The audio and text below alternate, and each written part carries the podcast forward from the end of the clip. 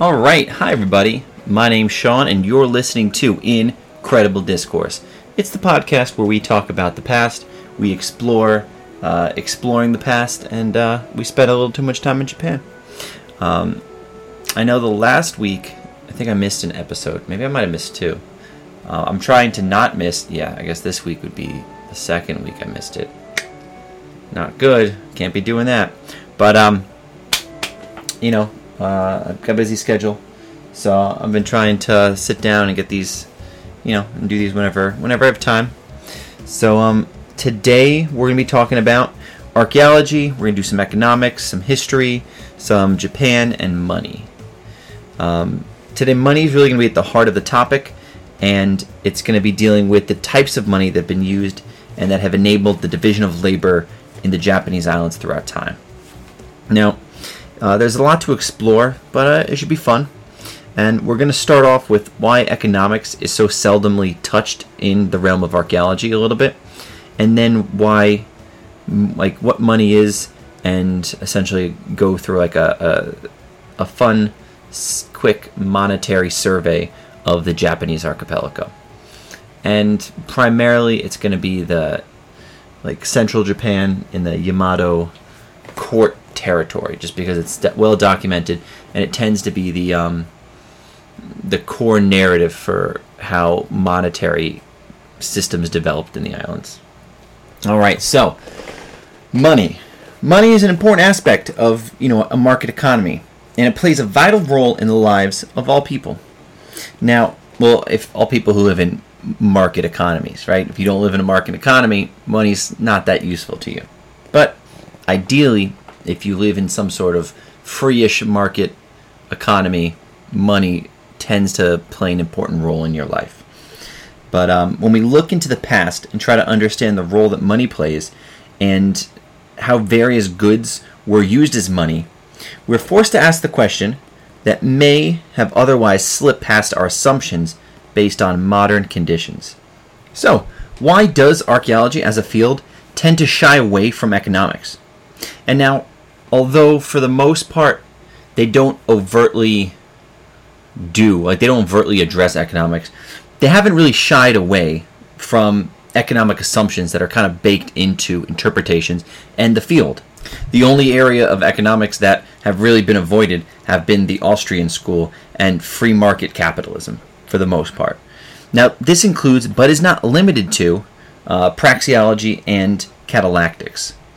Now, the areas of economics that have been favored are the ones that can help justify and credit centralized control over economies and populations. So, the economic systems that tend to be favored by archaeologists are ones that favor their industry. And that is centralized control over, you know, um, either archaeological or heritage, uh, tangible and intangible um, cultural heritage. Yes. now, this is because archaeology is very closely tied with the state. Now, as a profession, archaeology and heritage both developed in and around the 19th century, and they're a product of, of European nationalism, essentially. Um, and they're kind of created as a, a type of propaganda.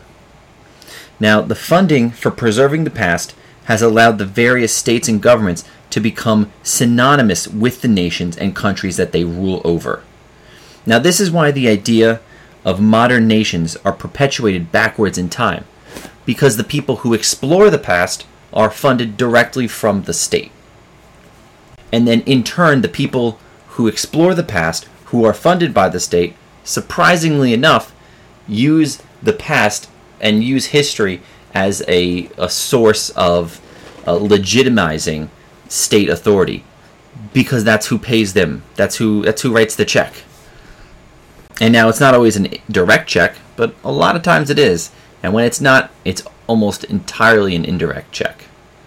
Now, when we look at the way that the archaeological record has been established throughout the 19th and 20th century, the bulk of the material comes from private collections that have either been bought from these private individuals by the state or have been donated to the state by estates, essentially.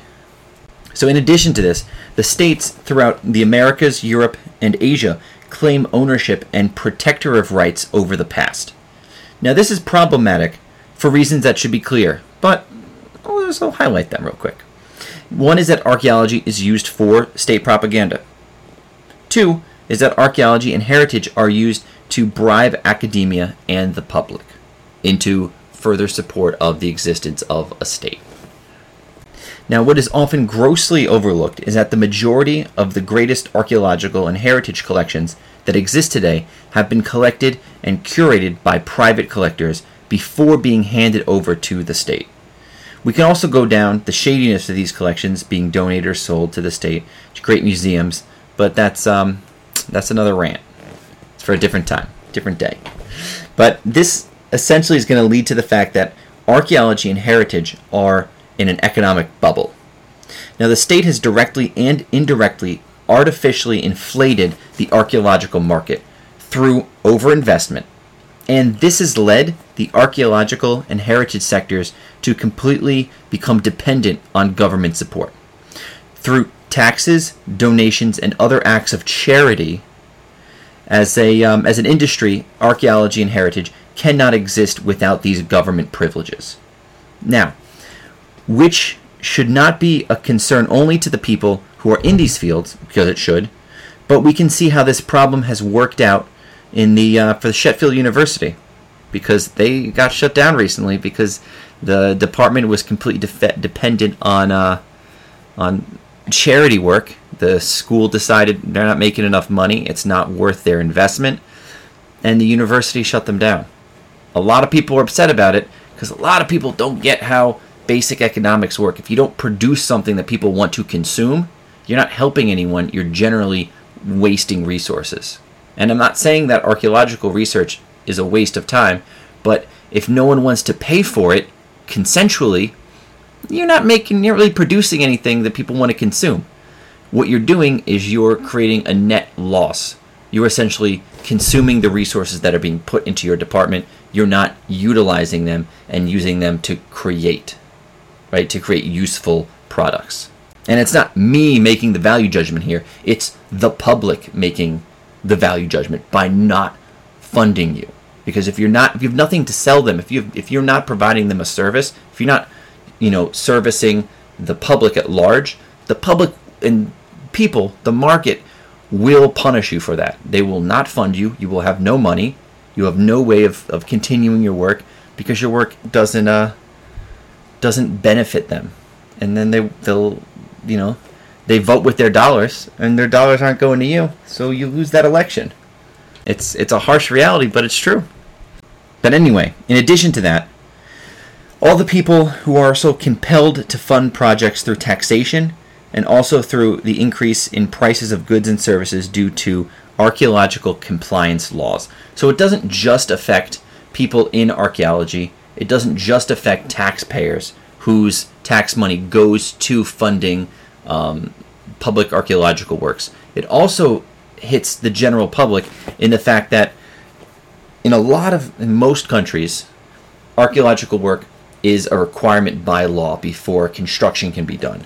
So whoever is running that construction company has to add in that additional cost that they do not want to pay for because the relationship between construction companies and archaeological firms is antagonistic because the archaeological firm needs to be hired on pain of fines and punishment from the state.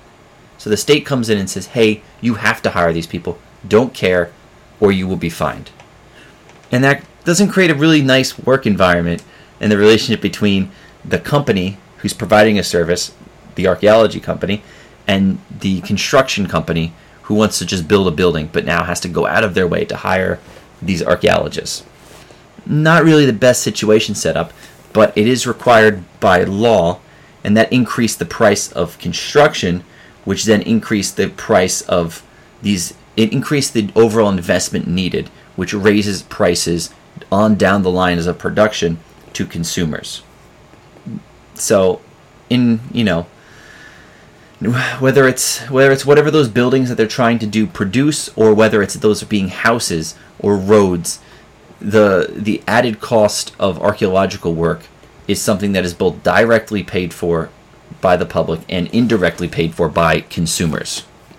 Now, overall, the complete dependency on the state for archaeology and heritage is strongly related to the rise of popularity in socialism and Marxism in Europe and North America. In the US, we see it as the beginning of national parks and the National Monuments Act, along with the New Deal. And um, in Europe, we see it as a trend steadily continued upwards and towards uh, greater and greater government involvement in every aspect of individual lives. And if you look today in Europe, we have a little bit more with, um, I guess, even the US lockdowns, right? Government intruding on your life. So, in conclusion to part one of this uh, of this episode, it's uh, a little archaeological, you know, a little bit meta. I guess we're talking about the archaeology industry.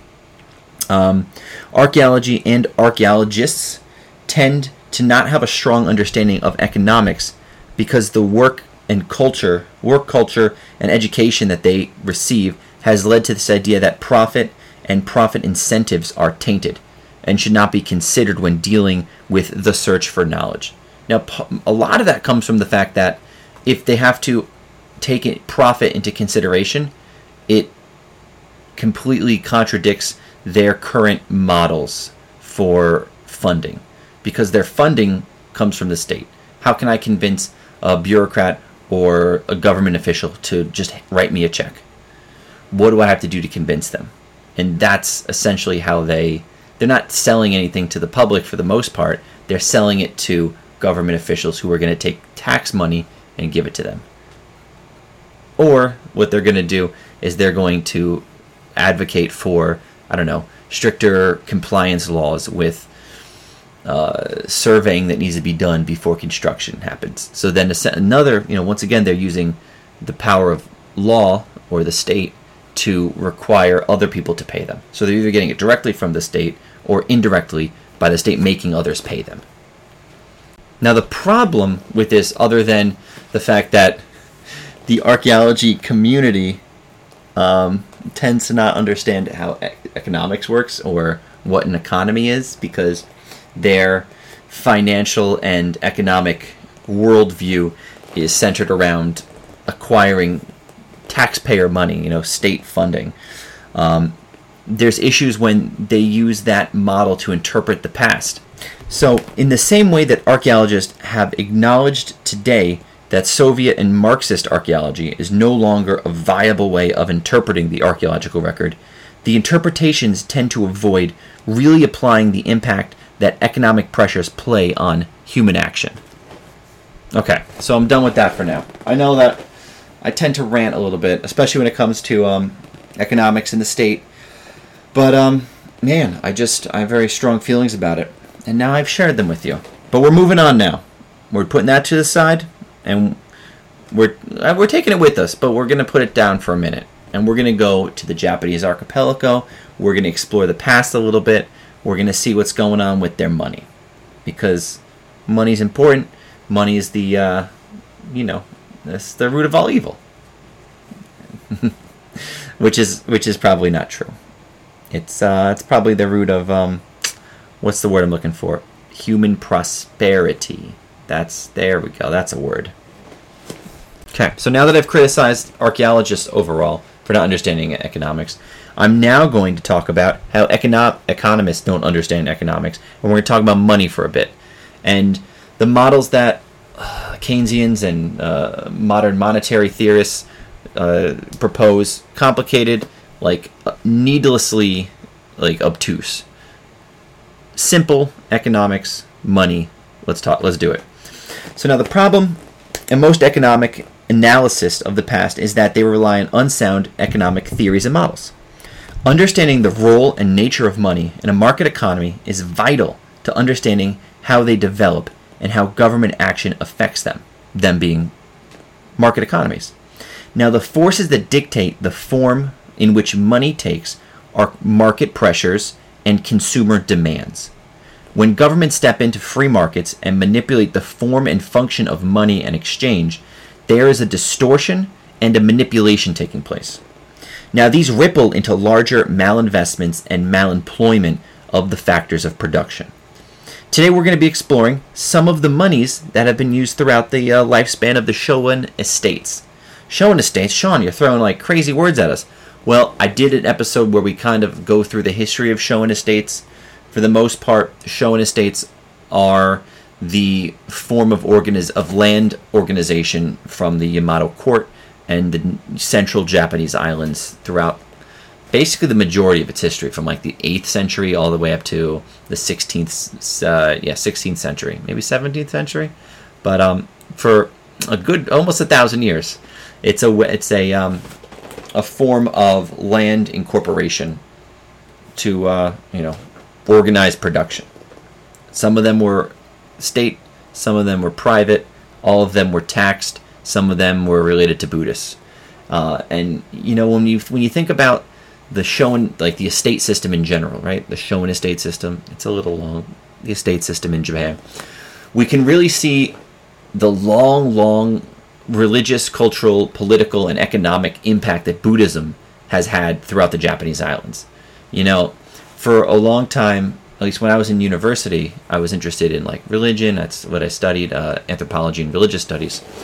And I was always interested in Shinto, and I imagined, oh, Shinto, the native religion of Japan. But in reality, Buddhism has had a much stronger impact and has been much more consistent throughout the history of the Japanese islands. So, I mean, not many people would argue this, but I would argue that Buddhism is probably more fundamentally Japanese, at least the Japanese forms of Buddhism, than than Shinto is. At least it's it's been more core and vital to the development of, of Japanese culture today. Um, and it's been much more influential on the culture that has become modern Japan than Shinto almost ever has. You know, but um, and partially it's because it's been able to fund itself. It's been able to take advantage of market economies and be able to fund themselves, right? One of the reasons that Buddhism is so prominent throughout the Japanese islands is because it figured out how to uh, pay for itself. But anyway, what we're talking about today is the four different uh, different phases of money throughout the Shoen estates, basically most the majority of Japanese history. We're starting off in the 7th century to 10th century, and they started like the Yamato court starts producing bronze coins. It says, "Hey guys, I got all this cool these cool coins. Can we can we use this as money? Huh? Anyone? Can, you wanna you wanna use it as, as money?" It's it's real cool. It's real easy, um, with varying degrees of success. You know, not everyone was really into the the coins, but it's what it is. Second part is the uh, 11th to 12th century, where people were just gave up on it. And they realized, you know what, this coin money, not really useful. Not a big fan of it. We're just gonna go back to rice. I like rice. You like rice. Rice is easy. I get it. People understand it. You don't got to explain to people how rice works. You're like, oh, I've got a bag of rice, you've got a bag of rice. It is like a an understood value, you know, exchange when when you're trading with it. You're like, wow, that's a real nice uh, doohickey right there. It's a beautiful piece of art. You know what? That's worth like three bowls of rice. Boom, you can trade it. It's easily understood. Anyway, 11th to 12th century, commodity money, money that people understand, money that people can use. It has production value. It has um, exchange value, and this is the golden the golden age of Japanese culture, the Heian period. Heian period using commodity money. They know what's up. They're not getting bamboozled like over in China where the Mongols eventually come over. Oh, sorry. Speaking of the Mongols, third section is the 12th to 17th century, and we see an influx of northern uh, what Song dynasty coins come in because the Jurchen, Jurchen, the Jurchen come in and take over, and they uh, outlaw the use of coin money and they implement paper money, and eventually it leads to uh, massive hyperinflation and a collapse of their monetary system. Hmm. Good thing that you know other countries around the world have learned from that in Zimbabwe about hyperinflation. Man, that would be terrible if any. Hyperinflation's bad and it's real, and it destroys economies and countries and sends regions into crippling poverty. Historically, that's what happens every time. Anyway, the Mongols implemented paper money, and it destroyed economically that region of China that they uh, that they controlled. But all of that coinage that you know was no longer useful for monetary exchanging or paying the taxes to the Mongols. Um, it came over to Japan. I mean, not all of it, but a good portion of it came over to Japan, and it, you know, flooded the market in the Japanese archipelago. And people said, you know what? I guess we might as well. We can use this to do some some bartering, some exchange. It has, uh, you know, industrial value. You can use it to make stuff. It's got exchange value. It's got a, you know, they're uniformly produced. So uh, it makes it makes a, a decent money. Anyway, moving into the 17th and 19th century, you start getting the influx of the Spanish and Portuguese. You get the Europeans showing up. And what I, I find super fascinating about, like, uh, I guess more so the 16th century, like 16th century Japanese islands, is that towards the end of the Warring States period, you get the three unifiers, right? You get uh, Nobunaga, you get Hideyoshi, and Tokugawa. Well, you also get the first contact with the Spanish. But the Spanish aren't coming from Spain, they're coming from New Spain, which is Mexico. And now the, the relationship between Mexico and Acapulco, Acapulco, Acapulco, the little city on the, the west coast of, of Mexico, there's a, a trade route that went from there over to Manila in the Philippines, went back up to Tokyo, or the Japanese islands, uh, what is today Edo, and then that stream shoots right across the Pacific over to California. And now that's exactly where the Spanish boats came from. And in New Mexico, not New Mexico, New Spain, Mexico, they have they you know the Spanish started producing these pieces of eight, what most people would know as pirate coins, right? The like a piece of eight, it's a big silver Spanish dollar or Spanish coin because it's worth eight reales.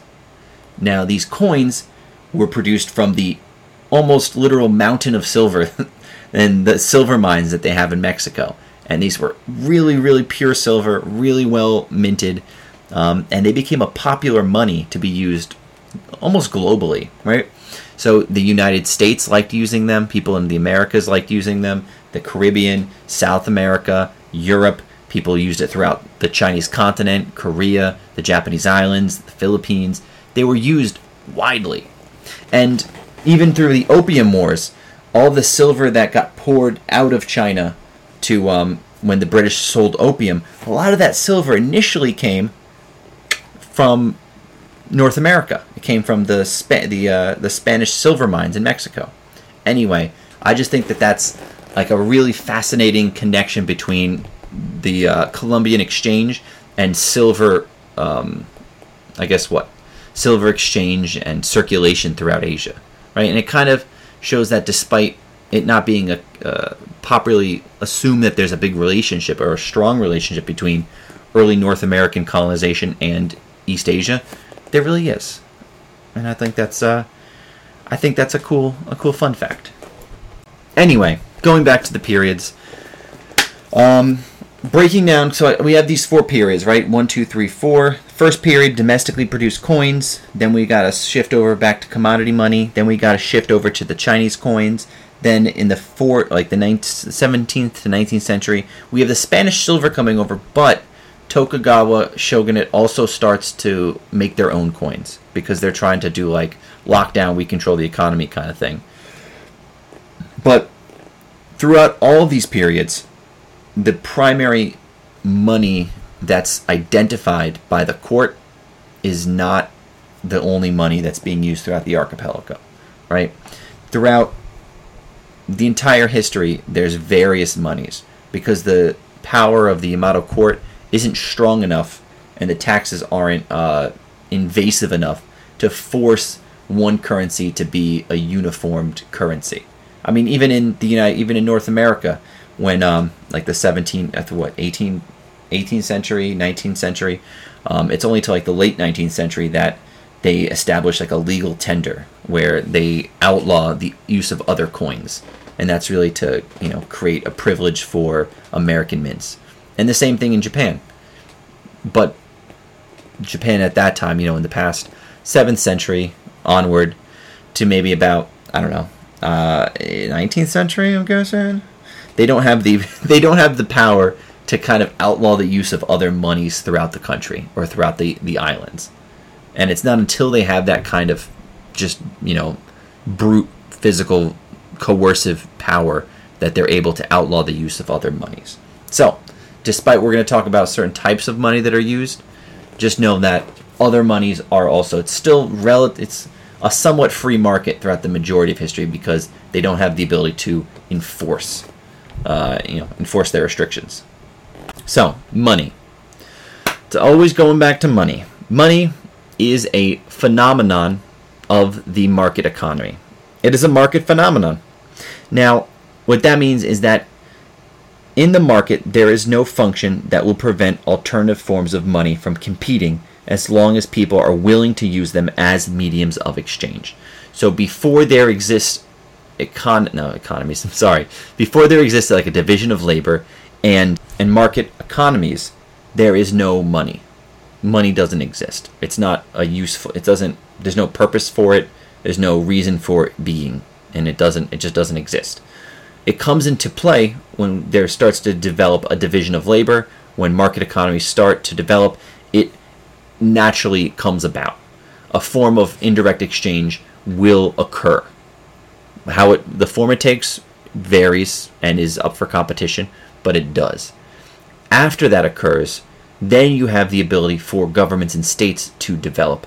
Okay, so in the story of Shoen estates, the form in which everyday commerce is transacted, you know, the form in which rents are paid, and the forms in which merchants trade with one another are all determined by individual preference.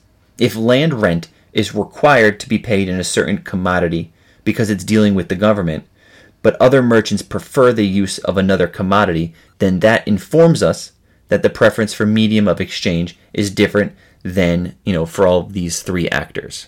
Now, this is to say that the preferred medium of exchange between merchants is a greater indicator of what is more valued at the time than what is being, you know, uh, mandated to be collected as taxes, right? Because where the merchants have to function and compete on the market, the tax collector does not. He just has to find a way of extracting the most revenue from, you know, a territory. And despite, you know, the way, you know, the form in which taxes are collected, it doesn't tell us about the markets and which commodities are most valued on those markets. It does give us a lot of information, you know, telling us about how the Yamato court, in this case, sees the best way of extracting wealth from a territory. So we do get information from both of these things, but they're it's different pieces of information that you know kind of start to create a larger um, a larger picture of the of the situation. Okay, so now we're gonna get into we'll, we'll hit the Japan. We'll do that. Sorry, I know that it's been like a half an hour, and I'm like eventually we'll start talking about the uh, the economies of the Japanese islands, but um, that time has come. 28 minutes. I hope it's 28 minutes. 28 minutes at this point. This is what we're doing.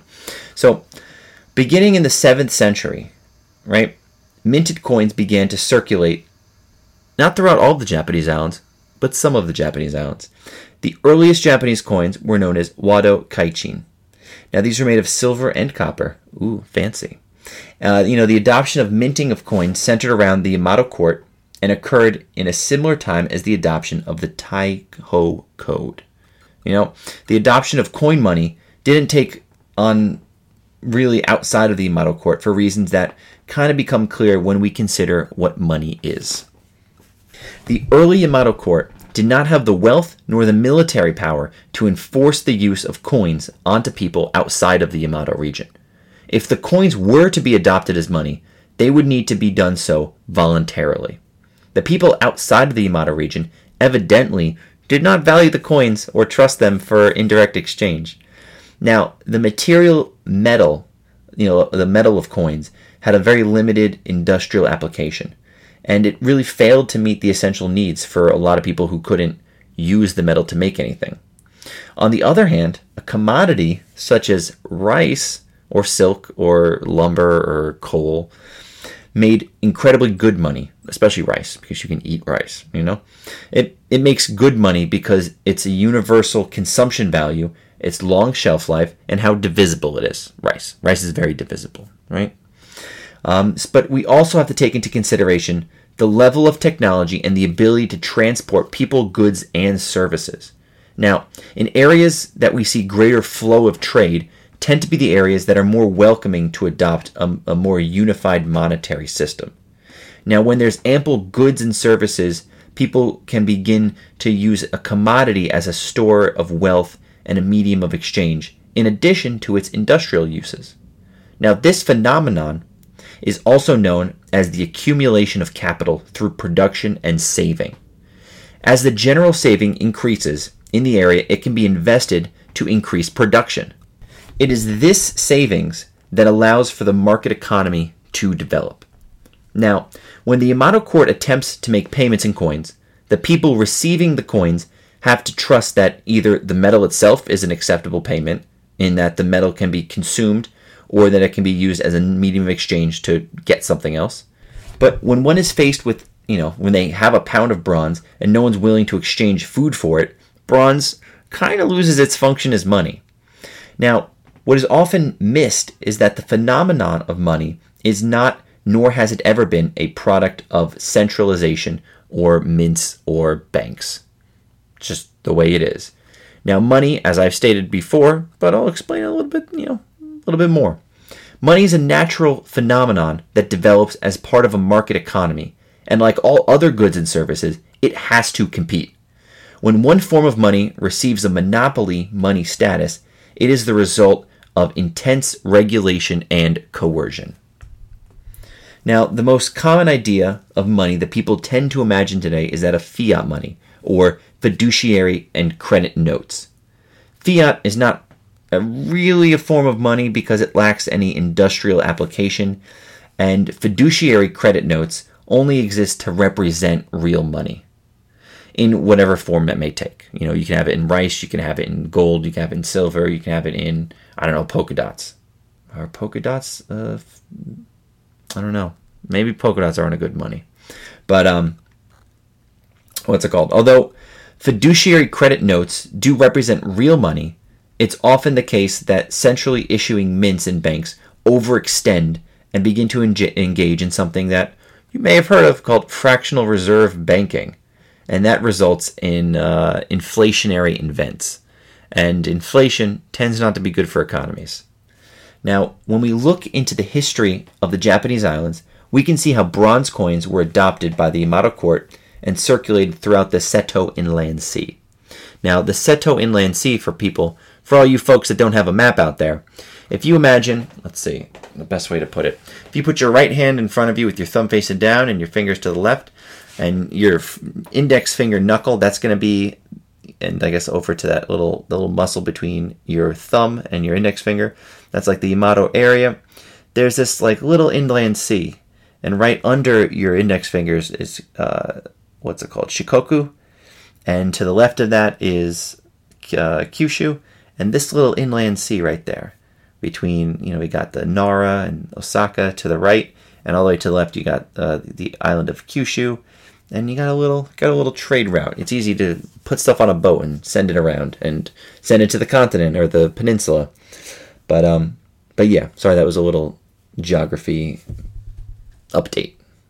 But anyway, the conditions for the advent of bronze coins and for their discontinuation are most certainly topics of economic investigation in the past. Now, economics offers the most effective and credulity proof lens with which to explore the past, in that all actions are usually result in uh, some sort of economic uh, activity and especially when that's the archaeological record, right? People make things, people trade things, exchange things, consume things, and a lot of that falls under the uh, the category of economic activity. Now, for people of the modern world, the idea of solid money may be a foreign concept. Uh, if we use the U.S. and for the most part Japan, right? The Japanese yen is backed by the U.S. dollar. The U.S., for example, and Japan, like I said, as defaulted on all of its debts and when it abandoned the gold standard. Because for a long time, people gave the U.S. their gold, and the U.S. in exchange gave them a bunch of dollars and said, "Don't worry, you can get your gold anytime you want." And then in 1970 something, they were like, "Oh, just kidding, it's not worth gold anymore. It's worth our trust." Exciting times. So, my point is that the US in the 1970s defaulted on all of its debt and basically got everyone to get on board with like we're going to pretend this piece of paper has value. But um not the uh, not the best decision for the world.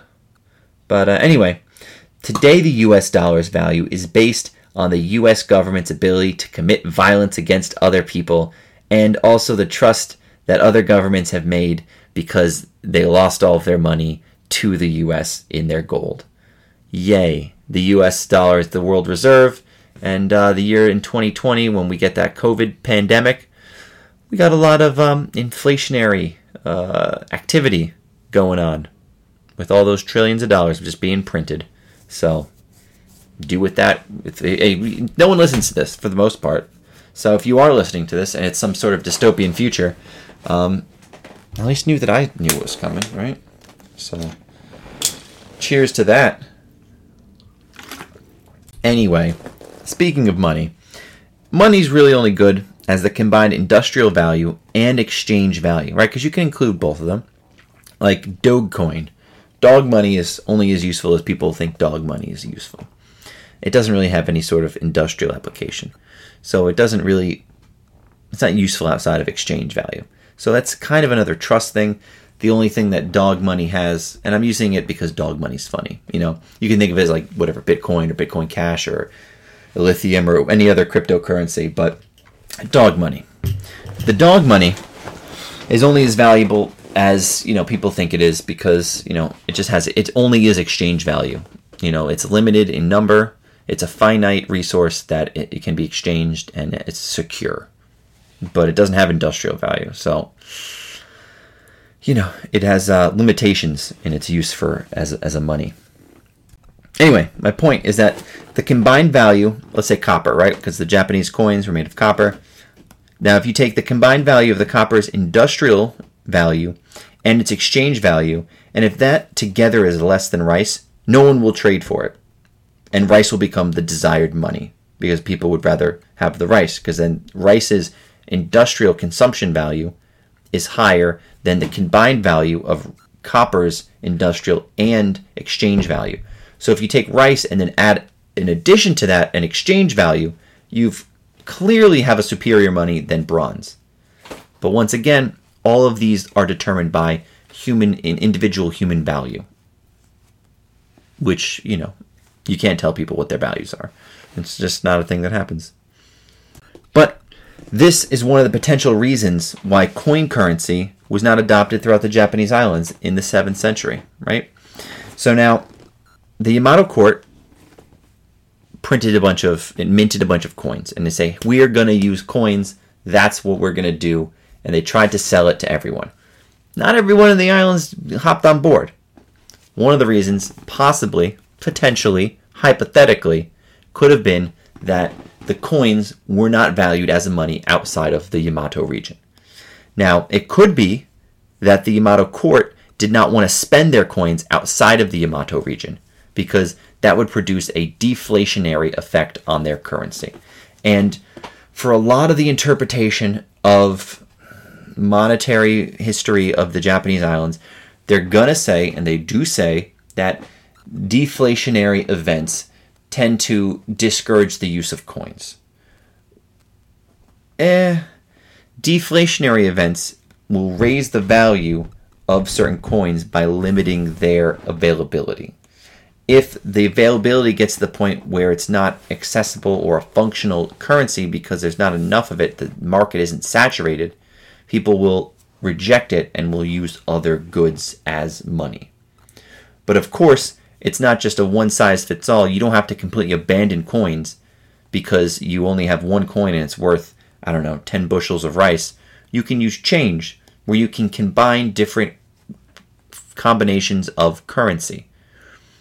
Only thing that would be stopping you from doing that is a government, right? Nothing stopping the free market from saying, well, I only have this one gold coin that's worth $1,000 and I want to buy this thing that's worth 1200 I'm not giving you two gold coins, I'm giving you a gold coin and something else that's worth less, like a silver coin, to kind of make up and meet that. Or, you know, I'm giving you two bronze coins and, uh, I don't know, six handfuls of rice to meet, you know, to, to break that down.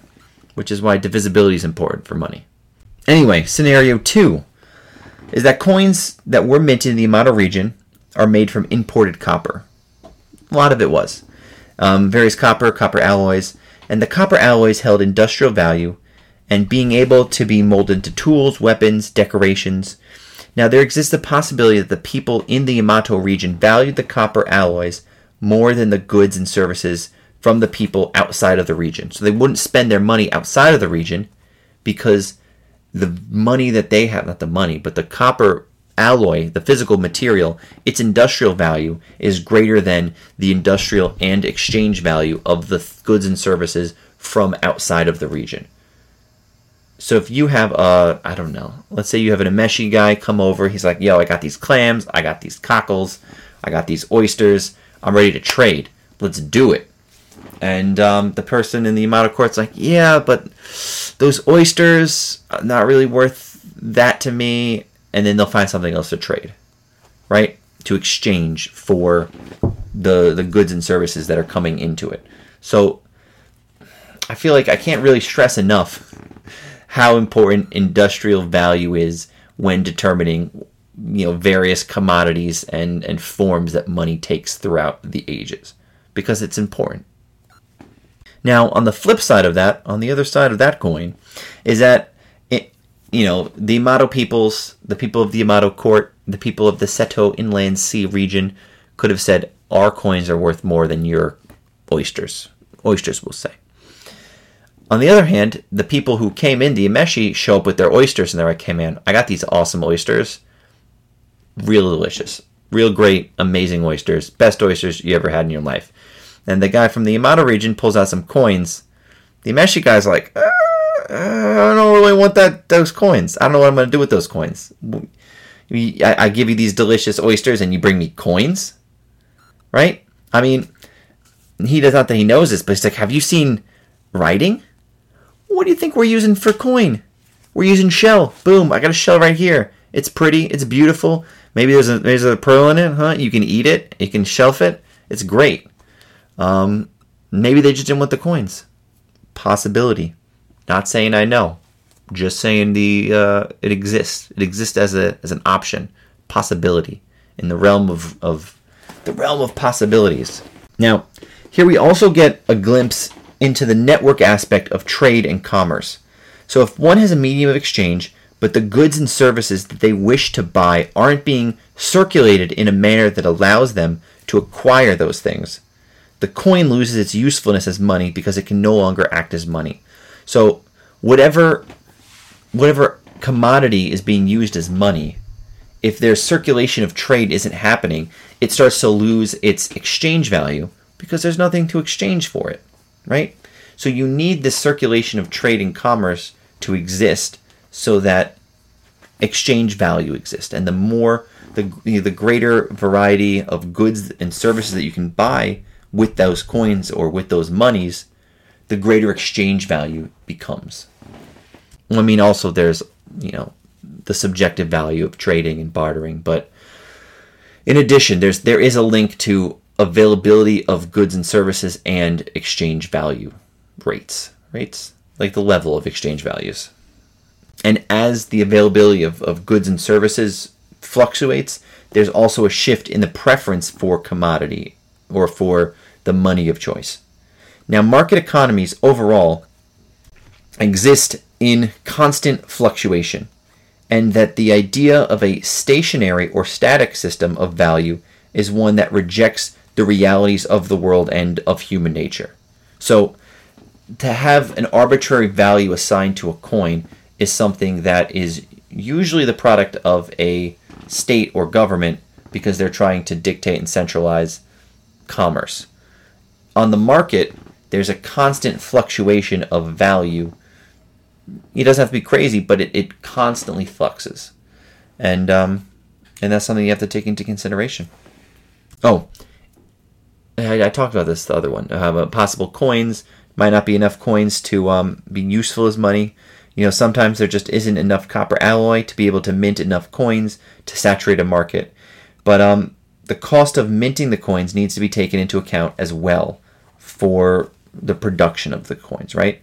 Now, if the cost of minting outstrips the commercial value plus the exchange value of the coins as money, it's very unlikely for this to continuous like to be continued uh, a, a continued activity, right? Now, this is likely a contributing factor in that the tremendous increase in Chinese coins in the late 12th century encouraged the use of them as a medium of exchange because you didn't have to make them. You get all these cool coins pouring into the country, basically not for free, but you don't have to make.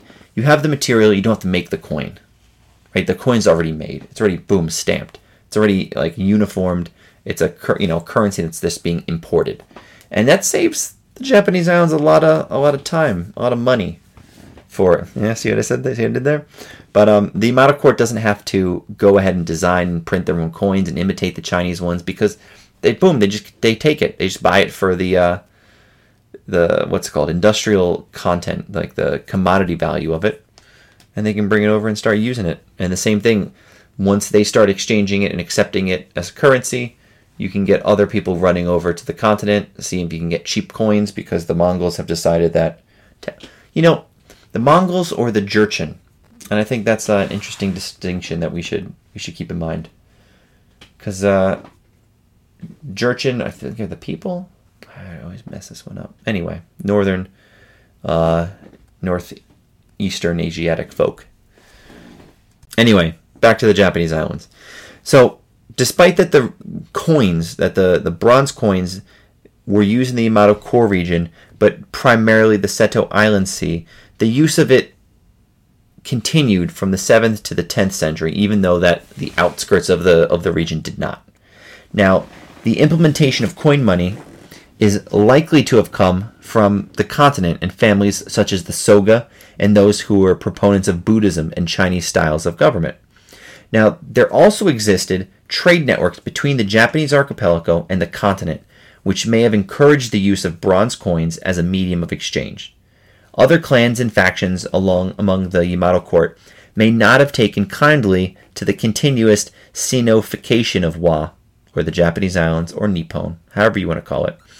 Now, the introduction of coin money may be related to the developments that took place during the Asuka period between the Soga clan and the Mononobe clans, and uh, related to Prince Shotoku's policies. Prince Shotoku.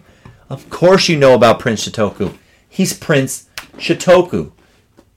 I'm trying not to curse. Calm down. Prince Shotoku, I think I did an episode I don't even think I did an episode on him. I have to. Go look back. I think I, I definitely did. He's um pseudo mythical character, pseudo prince regent who ruled over Japan. Maybe he was real, maybe he wasn't. You know, he reminds me of he's kind of like Ragnar Lothbrok um, from Scandinavia, or like King Arthur, where he's like, is he real? Is he not real? The things that he did. I mean, if you look into the Buddhist lore about him, He's like the father of Japanese Buddhism. He's a Bodhisattva. He's a reincarnation of one of uh, what's her face, Princess. Shit. She was uh, the first female think she's like the second Bodhisattva that I'm. I feel like I'm butchering that word now. Anyway, um, miracles. Uh, he wrote a constitution for Japan. Uh, he implemented the 12 cap system. He crushed the Mononobe clan through prayer and not, you know, brutal violence. Okay, I guess. Um, and uh, lots of good stuff. And he's on some money today. Moving on, Prince Shotoku, interesting figure. But out of the uh, 7th to 10th century, moving into the Heian period. Oh, yeah. Because we're shifting back to commodity money. Some scholars may believe that there is a particularity in the market rejecting only coin money and using uh, commodity money and the you know the growth of wealth and prosperity. But that's not that doesn't really doesn't make sense. So for the end of the 10th to 12th century, the state did not circulate or conduct its business in coin because people decided, you know what's better than making people use coins? Being wealthy and prosperous. Oh no. How could anyone think that? Yes, it's much better to be prosperous and wealthy than it is to force coins down people's throats. But uh, Anyway, some external pressures. Remember I mentioned the Mongols like six times already today? Well, in the 12, 1120s, the Northern Song dynasty collapses, and their coinage begins to flow into the markets of the Japanese islands. The coins begin to be adopted again as a form of money, and continued until the contact with Europeans and North Americans when they bring over all that beautiful, sexy Mexican silver. Um, and the Tokugawa tries to control the economy and government and tries to make sure everyone uh, stays Japanese, even though what does that even mean at that point in time? What does that even mean? No one knows. No one knows what being really Japanese means. Even the Japanese don't know what that means. And if they say that, they know they're lying to you. Anyway, 1120s, 12th century, I guess what, yeah, 12th century, coins start getting adopted again.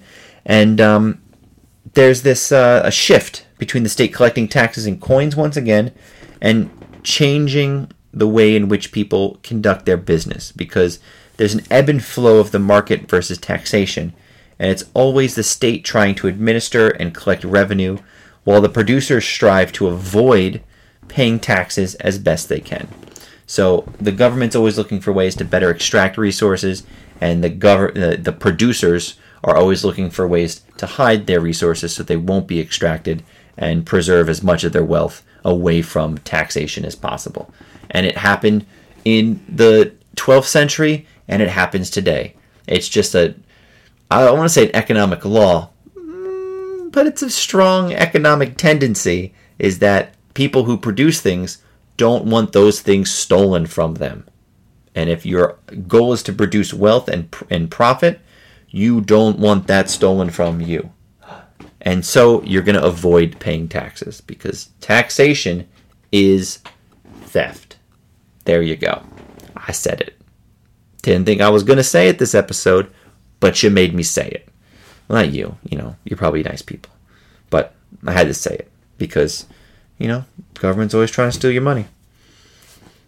So, my point is that when taxes are imposed in a certain commodity, that affects the market value of those commodities. So now, rice is used to pay, the position of rice in the market changes in relation to the price of rice to other products, and this is altered because of the additional usage for rice. Now, when there's a shift in the form of payments that is required to pay taxes, there's a ripple effect throughout the economy to adjust for these new conditions.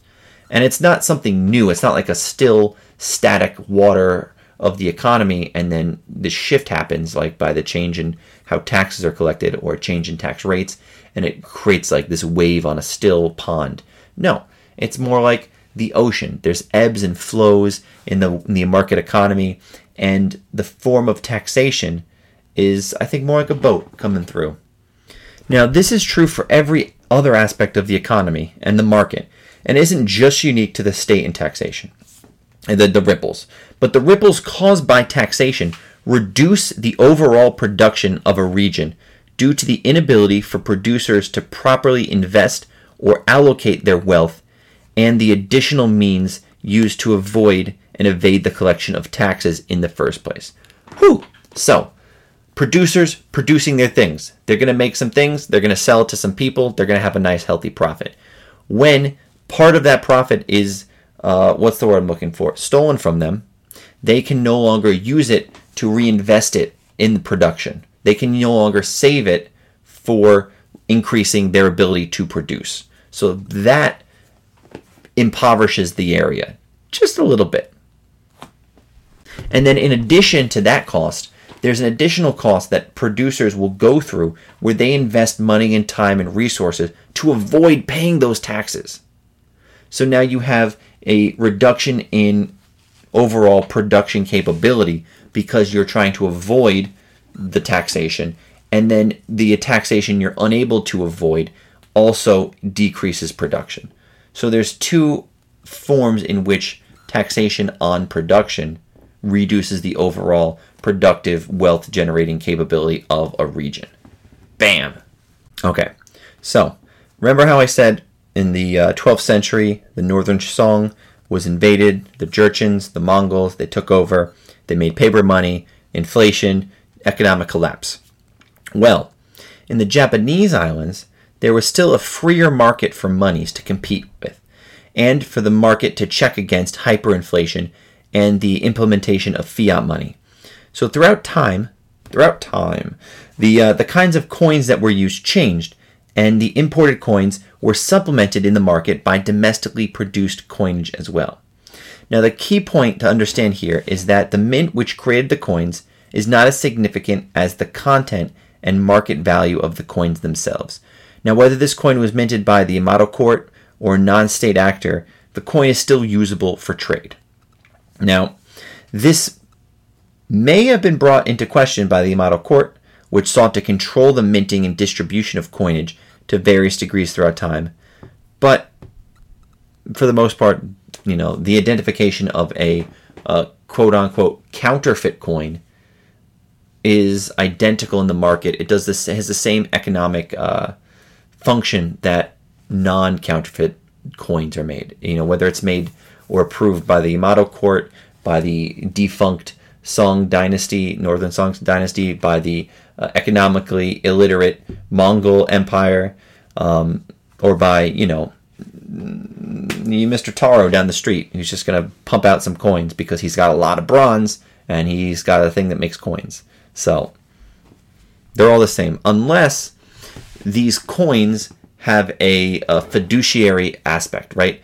An aspect where they represent something. So in addition to being coins, to being having that metal, they represent something like a promise or a credit. So now coins that are used as these fiduciary currency that represent a held commodity which can be you know which is produced upon request is um is one of the exceptions like that is a that is a proper counterfeit then right so if you know Mr. Taro down the street has a, a rice bank where he has all this rice and he issues these coins which upon request will produce I don't know uh, one pound of rice right counterfeiting those is stealing from Taro and all of his you know investors.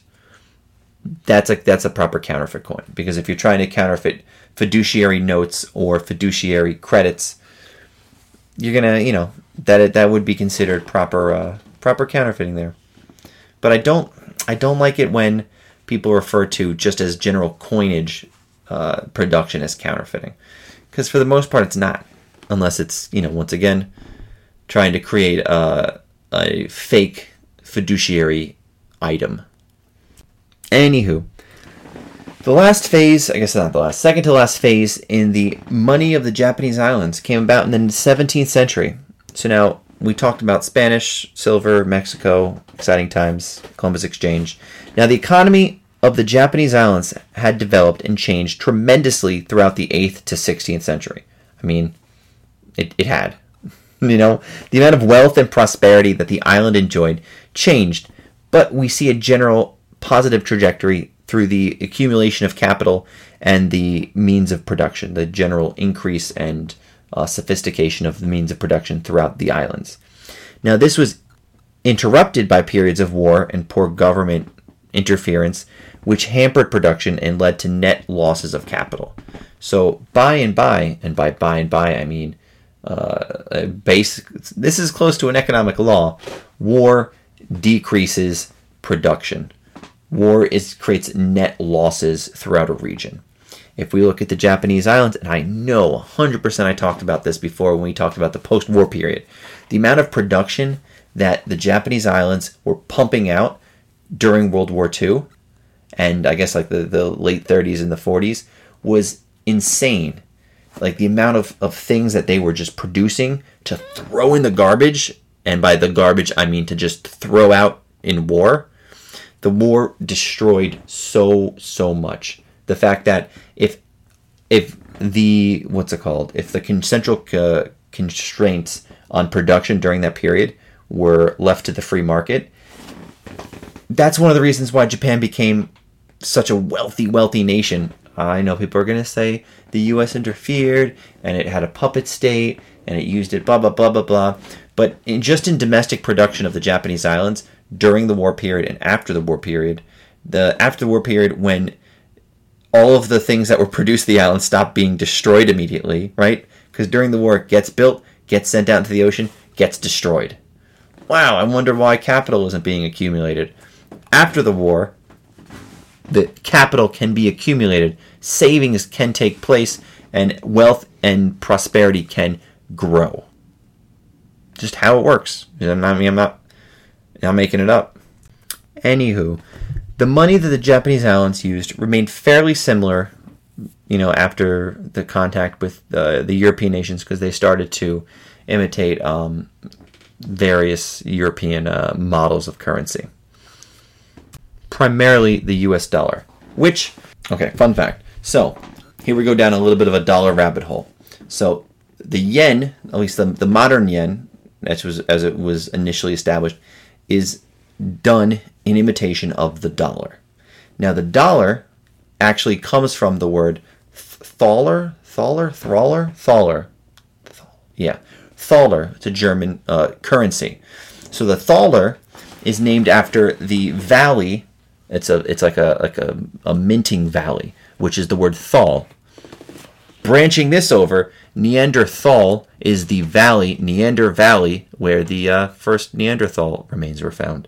So we have the yen, and I've linked it directly to Neanderthals. That's like six degrees to yen, six degrees to Neanderthals. I don't know, but there's a connection there, and I thought that was cool, and I wanted to share that with you because um, I don't know, because it's fun. That's a that's a fun fact. But anyway, um, up until the 1970s, the yen was backed by. Uh, did it have a gold? Shit, I don't know. Give me one second. I'll check it. Okay. Uh, da, da, da, da. New Currency Act of 1871. The new yen. There we go. The yen in 1871 was defined as 1.5 grams of gold or 0.048 troy ounces of gold. Okay, there we go. Or 24.6 grams of silver or 0.780 troy ounces of silver as the new decimal currency. Yada yada yada. Okay. So um yen most of the valor, stable Japanese economy, exchange rate was fixed at 300. Okay, they fixed it and they fucked it up and the system was abandoned in 1971. I wonder why because the yen became undervalued. Um 71 average government making a policy dirty float regime government yeah so they're just manipulating money post the 1970s. I guess I guess technically even making the tying the yen to a definite amount of gold and silver is slightly problematic because now you're tying the value of silver and gold together.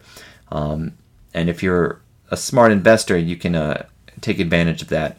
Trade gold and silver other places, come back, exchange it, and you know you can tweak something that makes some make some money there. But um, 1882, Bank of Japan was founded and was given a monopoly on controlling money supply in Japan. All right, so there you go. Money was uh, doomed since 1882 in the Japanese islands, and um, we see a lot of a lot of growth, a lot of economic growth up until late 80s. Some bubbles pop. There's a lost generation, and for the most part, it kind of like has been sluggishly getting out of that since then, but not really. I mean, go to some like Inaka regions and you know, the uh, economic vigor isn't there anymore. I mean, the same thing with the US. There's not there's not a lot of economic uh, hopefulness unless, you know, you're in bed with the government. But um anyway, that was my spiel. Um, and I think that's pretty much it for today. We talked about a lot of monetary stuff. We talked about some economics. I tried to I tried to tie as much Japanese history in there as possible. And and you know, initially it started like the whole episode I was gonna do was gonna be about the different ways that currency changed throughout the the Shoen estates. You know, um, I was gonna talk about how like the different forms of rent, right? Because a lot of people, at least I've read some articles and, and a couple articles will say, were saying how they found it weird that rents were paid different than normal commercial exchange, or that they refer to those as different types of commercial transactions. And I guess they kind of are, but there's nothing fundamentally like the only reason that they are is because like a commercial transaction between merchants is consensual and paying taxes is not. So aside from that, you know, the use of money on one is consensual and it's like the free market decision and they compete and the other hand it's just kind of dictated and you know it's it it's enacted as far as um, as far as the collector can enforce violence upon the person, you know, or coercion in some some manner to get them to to comply. But anyway, oh yeah, I also criticized the archaeologists. But um, anyway, that's things things I do sometimes. Uh, da, da, da. That's pretty much it for today. I think uh, I've taken up enough of your time. If you've reached this far in the uh, in the podcast, I you know thanks thanks good for you. I like it. Send me an email. Let me know. Um, I don't know. And uh, that's pretty much it. This has been incredible discourse. Next time, you know. Oh, I brought. Sorry. Before we before we before we wrap up, I did bring up Buddhism before because Buddhism plays such a, a strong role in the Japanese islands. I'm going to be getting into that. Um, I did an episode before about Buddhism and, and postmodernism. I feel like both of them get a little hate. But anyway, Buddhism, it's fun. It's got a long economic trajectory and, and uh, sorry, a long economic history of the Japanese islands. Whew, but it's late. And uh, that's it. Thanks for listening. If you have any comments, questions, or concerns, hit me up at incrediblediscourse at gmail.com. Our website's up, incrediblediscourse.com. And, uh, oh, I'm also on uh, the, the Twitter at increddis. Increddis. I guess that's it. That's all. That's the only part. Um, I got some things I'm working on. Trying to get, uh, you know, do episodes when I have time. It's tough. I don't get a lot of sleep, but, uh, you know, uh, come come say hi to you people whenever I get the chance. And uh, that's pretty much it. I'm out.